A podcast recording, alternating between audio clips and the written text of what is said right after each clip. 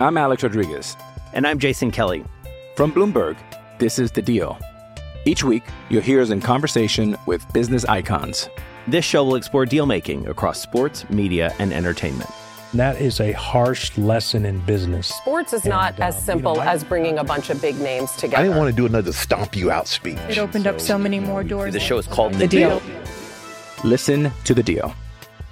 Listen to The Deal on Spotify. This is Late Tee Time, the golf betting podcast that finds the best betting value closer to the first shot being struck than anyone else. Always gamble responsibly. Visit begambleaware.org for more information.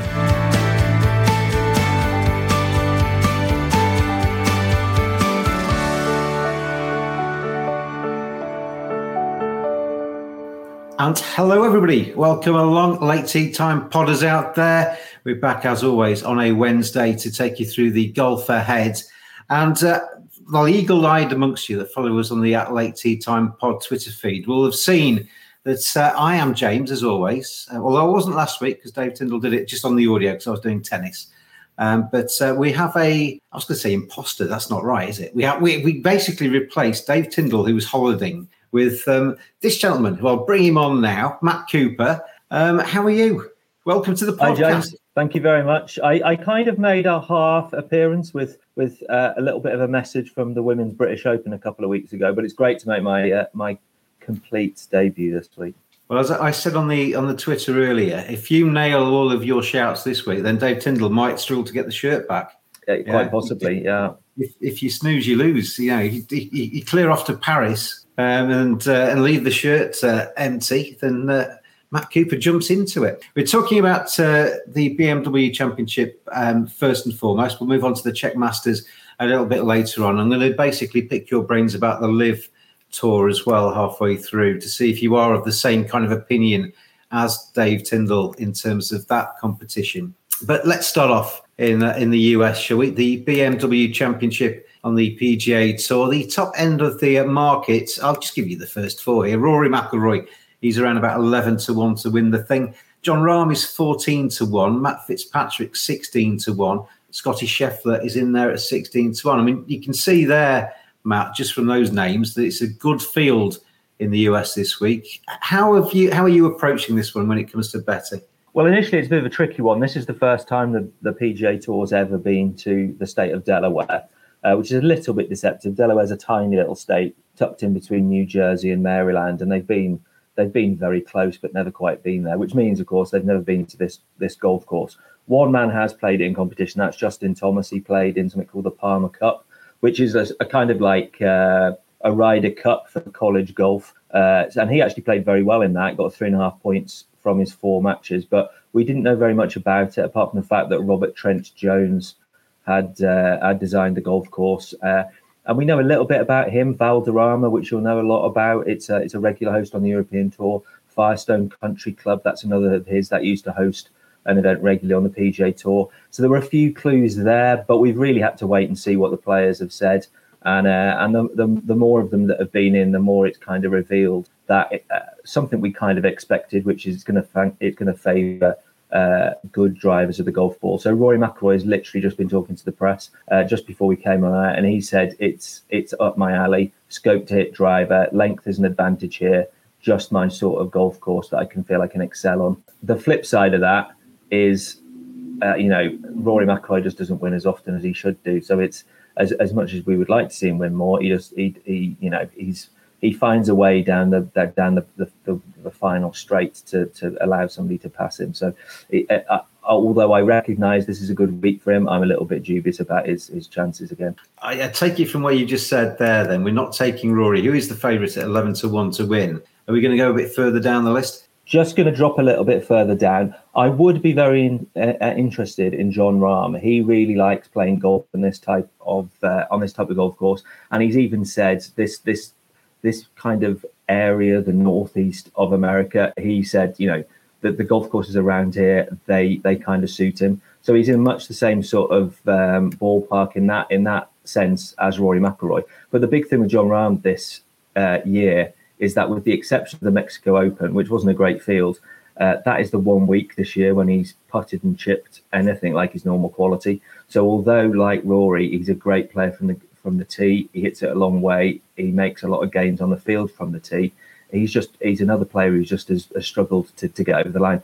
The, the the thing that almost tempted me with him is that he finished top five last week, which is a bit of a leap from what he's been doing recently. But actually, I'm going to go back to what I first said. Justin Thomas, he's got a little bit of course experience. He's actually admitted that he doesn't really remember it from nine years ago. Um, he just remembers it was a bit wet, and it's going to be very different to that this week. But clearly, something about the, the course fitted his eye. Uh, but the other thing that I really like with him, there's a couple of them. One, he's won at Firestone, which I mentioned earlier, is a Robert Trent Jones Senior golf course, and that is also a golf course that people who can drive the ball well there they succeed. And just and Thomas himself, he said, if I drive it well here, it will definitely favour me. And added to that theory is he's got the Titleist TSR3 driver in his bag as of last week. And in recent weeks, Cam Smith added it to his bag, won the Open. Will Zalatoris added it to his bag, and he won last week. So Thomas is going for the TSR3 hat trick. So that's my that's the confirmer for me. And uh, yeah, you can get him 16 to one, top seven, which is the which is the top price and the top number of places. That's that's for William Hill, isn't it? The, for Justin yeah. Thomas to uh, to win the B, uh, BMW Championship. So all the, basically, what you're saying is golf's easy. You just add that club to your bag and you start winning. Yeah, yeah, yeah. So you know, if I if I teed it up this week with the TSR three, uh, yeah, hundred to one outside. Uh, yeah, no, no, it's not that simple. No, if only. so that's the uh, BMW Championship. Justin Thomas sixteen to one. William Hill seven places for him to uh, lift that trophy. This is Late Tee Time, the golf betting podcast. I'm Alex Rodriguez. And I'm Jason Kelly. From Bloomberg, this is The Deal. Each week, you'll hear us in conversation with business icons. This show will explore deal making across sports, media, and entertainment. That is a harsh lesson in business. Sports is and, not uh, as simple you know, as bringing a bunch of big names together. I didn't want to do another stomp you out speech. It opened so, up so many more doors. The show is called The, the deal. deal. Listen to the deal. Listen to the deal on Spotify. Before we move across uh, or across back across the Atlantic to the Czech Masters, let's have a little bit of a chat about LIV because I've seen on Twitter the um, Tiger Woods looking very stony face walking to his big four before off a plane, a private jet to uh, go and have a chat with the PGA players.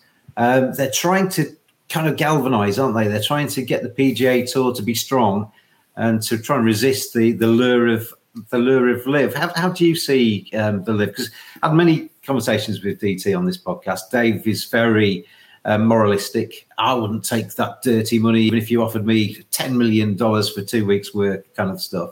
Are you of the same kind of ilk, or I, I kind of take a bit of a, a, a two tone look to this. I'm with Dave in saying that I, I, I wouldn't want the sport being in hock to Saudi Arabia and um, the PIF, the private investment mm. fund that is funding this. And I've also I've, I've I went to the first LIV event in Centurion. I also went to the press conference that was quite controversial. In fact, I asked one of the questions that was was quite controversial, and I got a little bit heated about the about the, the lack of morals. Uh, but I think the media and the two major tours are making a bit of a, a public relations mistake in focusing on the human rights and the greed of the players as the two battlegrounds because I think what's happening with that is it's it's taking all the attention towards that, and I don't think they're battlegrounds that can be won. Whereas I think the the real issue and the real threat here, um, once you acknowledge what that threat is, it actually makes a lot of these questions far more straightforward to sort of to, to answer the critics. So, for instance, I the threat here I I perceive and I, am you know, there are people who disagree with me on this. When I was at the Open, I chatted to lots of journalists who've had inside information, and they they disagree. But I think this is akin to a hostile takeover by LIV of the top level of professional golf. The notion that LIV can live alongside the PGA Tour at the same time, it doesn't really wash when when you start to yeah. imagine those two schedules together. So let, let's imagine that they try to do that. LIV has 14 events next year now, if they're going to live together, a lot of the players who are currently aligned with the PGA Tour might go over to LIV. in all those 14 weeks, the PGA Tour events next to them are going to be downgraded because they're going to have poor fields. Mm. Because those players are going to be playing all those events, probably at least 14 to 16 other events are going to have weakened fields. So that's as many as 30 PGA Tour events are suddenly weakened. That means that the corporate backers they've got are going to be wondering what what we're putting so much money into this into this tournament for. So the PGA Tour is going to be weakened. Two things happen: either PGA weakens and it struggles forever, or LIV steps into the breach and takes over. And the people who are in charge of LIV, the PIF, they're not they're not really interested in being you know sort of half involved in something. They want to get complete involvement in it. So that's one threat that the PGA Tour has to be taken into account. A second element of that is, as it currently stands, the two major tours are tour member tours. So they can vote off the board. They can decide that you are not doing a good job. We want to get rid of you. They can't do that, and the world and the golf cannot do that with LIV. As we're suddenly discovering, when all this is going to court, we're suddenly discovering that um, all these notions that they're free operators just doesn't exist. Those players have got to stick with LIV for the whole schedule. And I personally, I wouldn't trust them that 14 is the limit that they're going to do. But I mean, that's me being a bit of a skeptic. There's another element to this, and this is that the PIF uh, answers to MBS. Now, Greg Norman says he doesn't answer to MBS, but PIF does. Now, the man that currently runs PIF likes golf. But what happens if, as has happened in the past, MBS says, I don't want the bloke who's running PIF at the moment, I want somebody else. Now, that would be a bit awkward if it happened now. It would be potentially ruinous for the top of professional golf if that happened in three years' time, when they've thrown their lot into um, into the sport. Now, once you start to see that landscape and the potential for basically capsizing the sport, that's why the PGA Tour is scared. That's why a lot of the players ought to be scared, and also that's why. And there's a difference. They, it, once you recognise that, when Keith Pelley gets criticism for going to Saudi Arabia for the Saudi International, he was content because it was for one week. He's scared that if they take control of the entire circuit, that's very different to going for one week. Now, there's no doubt there's a lot of hypocrisy involved in that, but actually you can see there's also there's hypocrisy, but there's also there's reasons why if if you just let's say Pelley's just a straightforward hypocrite, well, in one sense he's not because he's quite happy to take the money for one week, but he doesn't want them controlling the entire sport and the entire mm-hmm. circuit. Um, yeah, so uh, it's a complicated, long-winded answer, but um, I, am mostly against it because I think there's huge threats to the long term security of the sport at the top. So if I was on the phone to you now, is Olive, is that Mr. Cooper? Yeah. I'm sitting in Saudi Arabia. Um, I've heard that you cover golf. Now we want people out here to work for us and to promote our tournament and to write about it. Ten million dollars, do you? I, we only need you for three months. Are you coming? Yeah, a, a good question, but I'd say no. And, and I, I, tell you, here's another reason why I could do it. I reckon that there's there's loads of jobs I could take where I could earn more money than I do doing the job I'm currently doing. I'm I'm at my I'm doing what I do because I like doing it, and uh, you know, if, if I wanted to earn more money, I, I, could pretty much go and work in a shop. To be honest, it's like so, so, so, so like uh, if you know, if it's just a matter of money, there's there's loads of things I could do. I also appreciate there's there's lots of there's lots of people who do a different thing. Uh, the only other thing I would say is when lots of people say they're doing this for their family, and and I appreciate that you, you want to do great stuff for your family. There also becomes a point, I would suspect, where you've got so much money, it actually becomes a threat for your children. Because what you're actually yeah. going to just do is you're just going to bring up a bunch of entitled little brats. Yeah. Now, I, I, yeah, I wouldn't turn to him and say quite those terms, but um, he, I mean, in many ways, he's, he's an exceptional, exceptional uh, character, Ian Poulter, and an exceptional sort of role model in the ways that he's worked so hard to get what he's achieved. But I, it, it is interesting that there is a threat that nobody ever talks about. When you've got so much money, uh, the, the security that you're creating for your children is actually just to be get a little bit lost because they've got no they've, got no drive. And uh, I, I, I, I, can see the potential for there being a Netflix documentary in the future, The Children of LIV, uh, just to see um, what's actually happened to them. There's a, a, female tennis player who I cover quite a lot, Jessica Pegula, who's an American whose uh, um, father is a oil and gas tycoon in America. He owns the Buffalo Bills and the Buffalo Sabres, and he, he's got loads and loads of money. I really admire her She's number seven, I think, in the world at the moment because she's basically yeah. thought, I want to do something for myself and she is earning a lot of money playing tennis. And she could have just sat around the pool, gone to all the socialite events, and um, and not really bothered because she could have afforded to quite a, a, swanky dress and gone off to do the cocktail parties. But yeah, I quite admire people like that. But they're few and far between, I would suggest. Uh, well, I suspect it. I mean, it, it's a classic example where it would be very straightforward to say, well, it is possible for those children to to, to do well, and I'm sure plenty of them will do. Um, but uh, it, what we're really looking at is is the majority. I, in my head, when I think of this this this program, the Children of LIV, it, it resembles Seven Up. You know, the fantastic ITV documentary that like visited yeah. the children every seven years. Yeah. yeah, that that's kind of my li- live up. Yeah, that'd be my that'd be my live up. you could tell that the person from South Saudi Arabia calling you is um, actually not real because you'd have a better phone than that. yeah. This is late tee time. The last word in golf betting with James Buttler and Dave Tindall. Anyway, let's move on. Um, the Czech Masters. And um, we have um, the winner markets for this one. Thomas Pieters is the favourite. He's 8 to 1. Um, then there's uh, quite a big gap, actually. He's hot favourite, isn't he? I, have yeah. actually not looked at these yet. Thomas Pieters, 8 to 1 and then you have to jump all the way to 22 to 1 for the next in the in the rankings. Victor perez richard mansell and then Hennie du Plessis duplessis is uh, 28 um, is it that cut and dry this that thomas pieters is just going to walk it because the, the, prices would suggest so.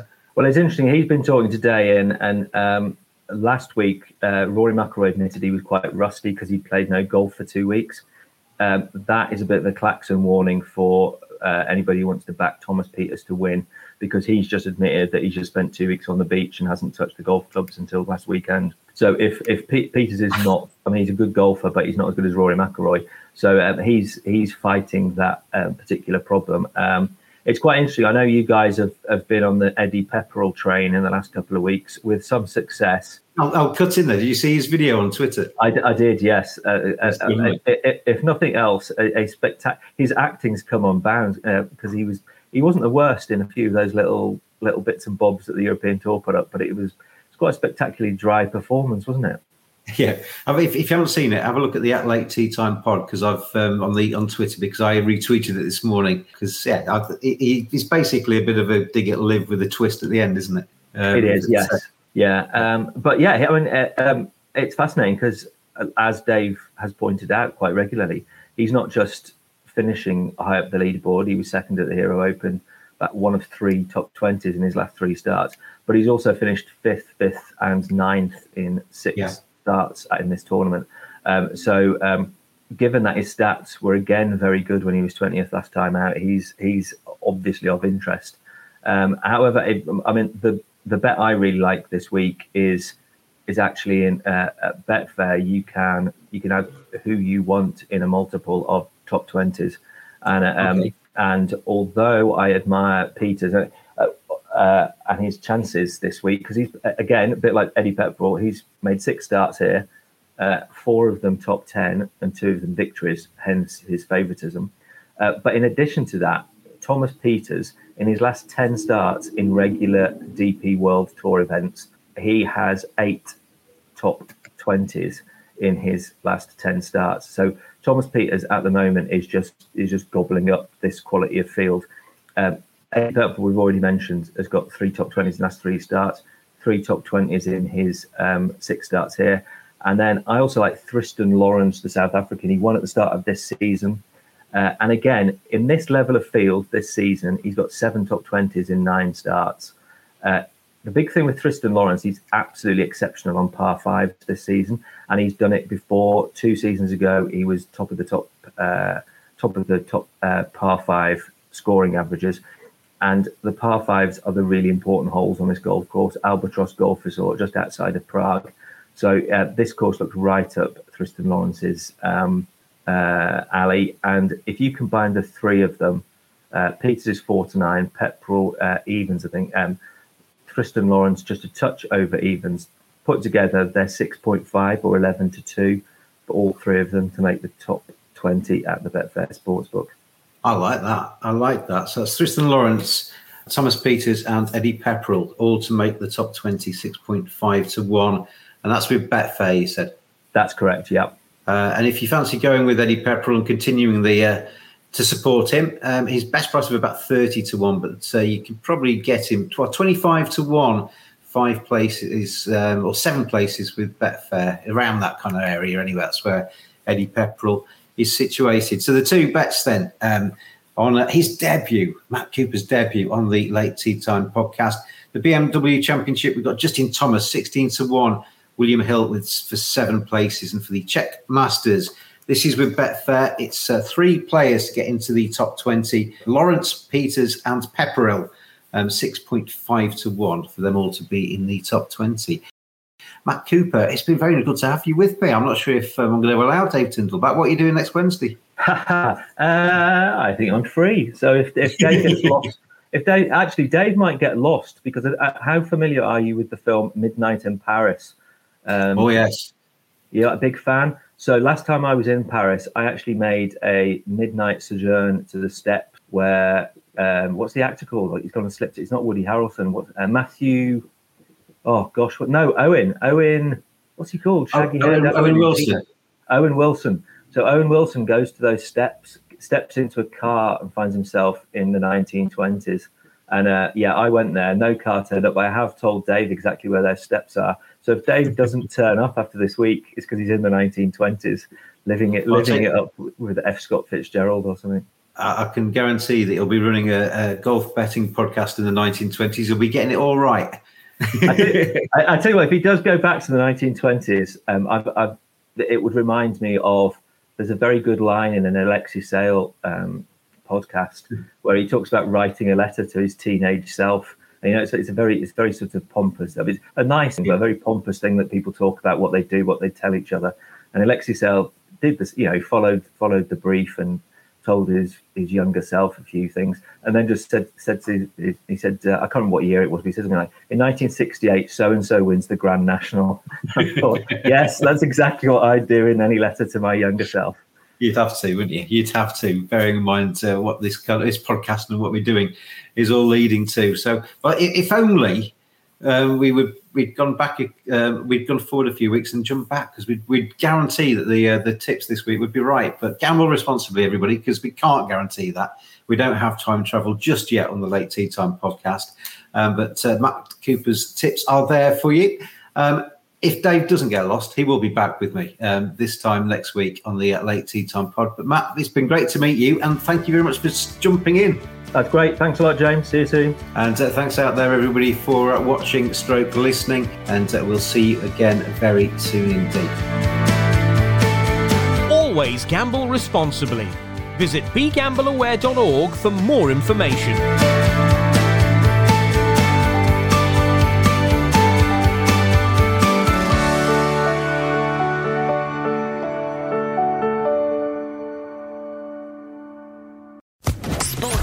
Podcast Network.